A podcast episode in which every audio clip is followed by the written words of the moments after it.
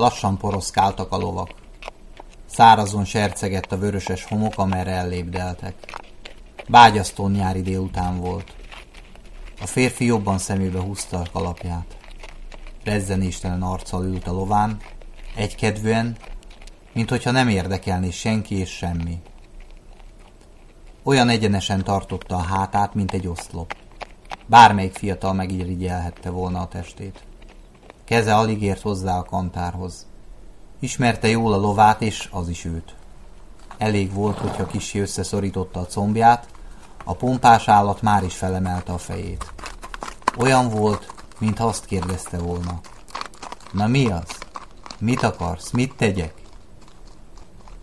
A férfi mélyeket lélegzett, félig lehúnyta a szemét, de még így is látta sűrű pilláinát az előtte ballagó lovat és utasait. Látta, bár jobban szerette volna nem látni. Fiatal férfi vitte a feleségét. Az asszony fodros szoknyája teljesen szétterült a ló hátsó részén. Meg sem mozdultak a csipkés fodrok, csak abban az ütemben, ahogy a ló lépett. A férfi elfordította a fejét, az útmenti zöldes szürke bokrokra nézett, és érezte, hogy finom por száll alá tüdejébe. Elnézett a távolba, a látóhatár szélén gömbölydett felhők szegélyezték az eget. Erről megint eszébe jutott az előtte menő asszony. Feje újra előre fordult, és hasító fájdalmat érzett a melkasában, ahogy ránézett a nőre. Csak fekete kontját látta, benne a virágot, keskeny hátát és azt a sok-sok fodrot. Úgy érezte, szinte fáj a látvány, de mégis annyira kedves volt a szívének. Érezte az asszony minden mozdulatát. Még azt a leheletnyi rezdülést is, ahogy a hajaszálát meglegyintette a szél.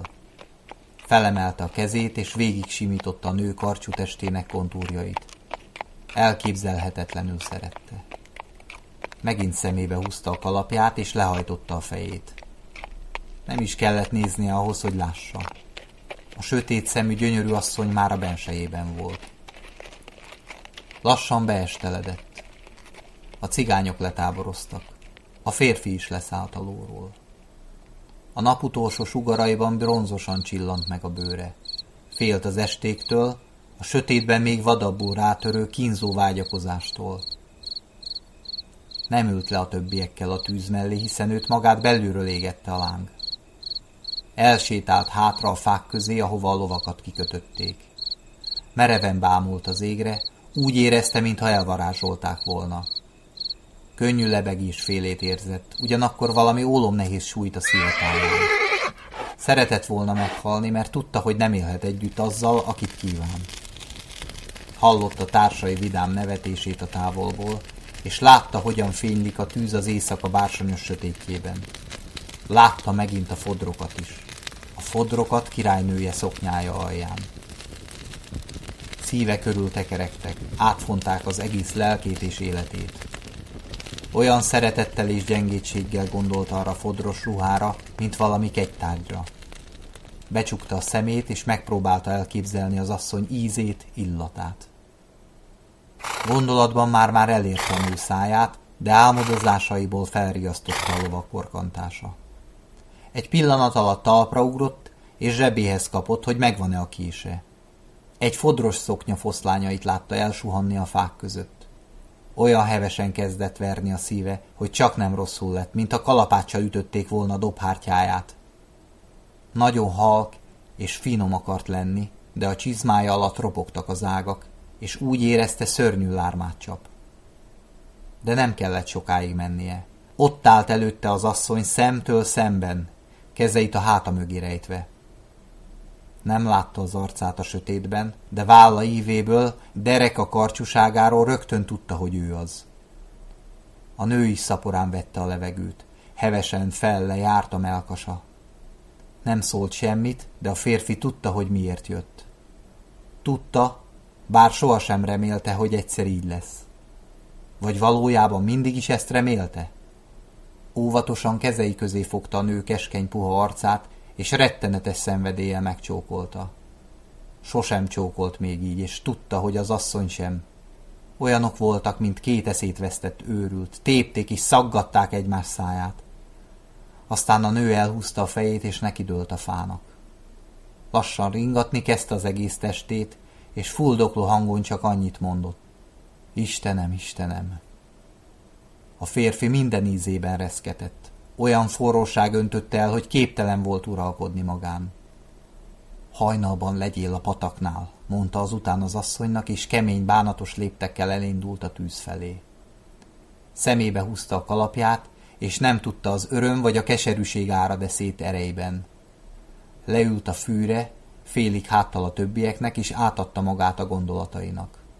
Képzeletben újra ezerszer végigélte az egészet, minden egyes sejtje érezte az asszony lenyomatát.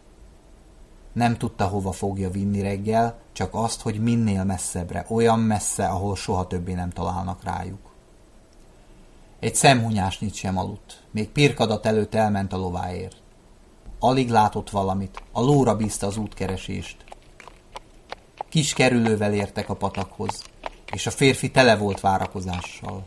Egyenes háttal ült a lovon, kalapját kisé feltolta a homlokára, és mered szemmel figyelt abba az irányba, ahonnan az asszonyt várta. Ahányszor meglátta, hogy rezdül egy ág, vagy hajlik egy levél, mindig azt hitte, hogy a szoknya fodra villan. Kétségek gyötörték, izgatottan fészkelődött a nyerekben. Lova nem tudta mire vélni a viselkedését, nagyot rántott fejével a kantáron. A hirtelen mozdulattól valami a földre esett. A férfi nem látta jól, mi lehet az, ezért leszállt a nyerekből, hogy felvegye. Egy tenyérnyi fehér csipke fodor volt, az asszony szoknyájáról való. A férfi mereven nézte a kantáról aláhullott szomorú üzenetet, és pillanatokon át nem is tudta felfogni az értelmét. Először zsebre tette a kése mellé, aztán újból előhúzta, és újra az arca elé emelte. Felült a lóra, és találomra elindult az egyik irányba. Felkelt a nap, és megcsillantotta fényét a vöröslő andalúziai tájon. Könnyű pára szállt fel az elnyúló dombokról, és sercegett a homok a lópatája alatt. A férfi kezébe szorította a fodrot, kalapját nagyon mélyen a szemébe húzta, és azon gondolkodott, lesz-e még valaha olyan asszony, akit ennyire fog szeretni. Szálfa egyenesen ült a nyerekben, és lovát gyorsabb ügetésre fogta.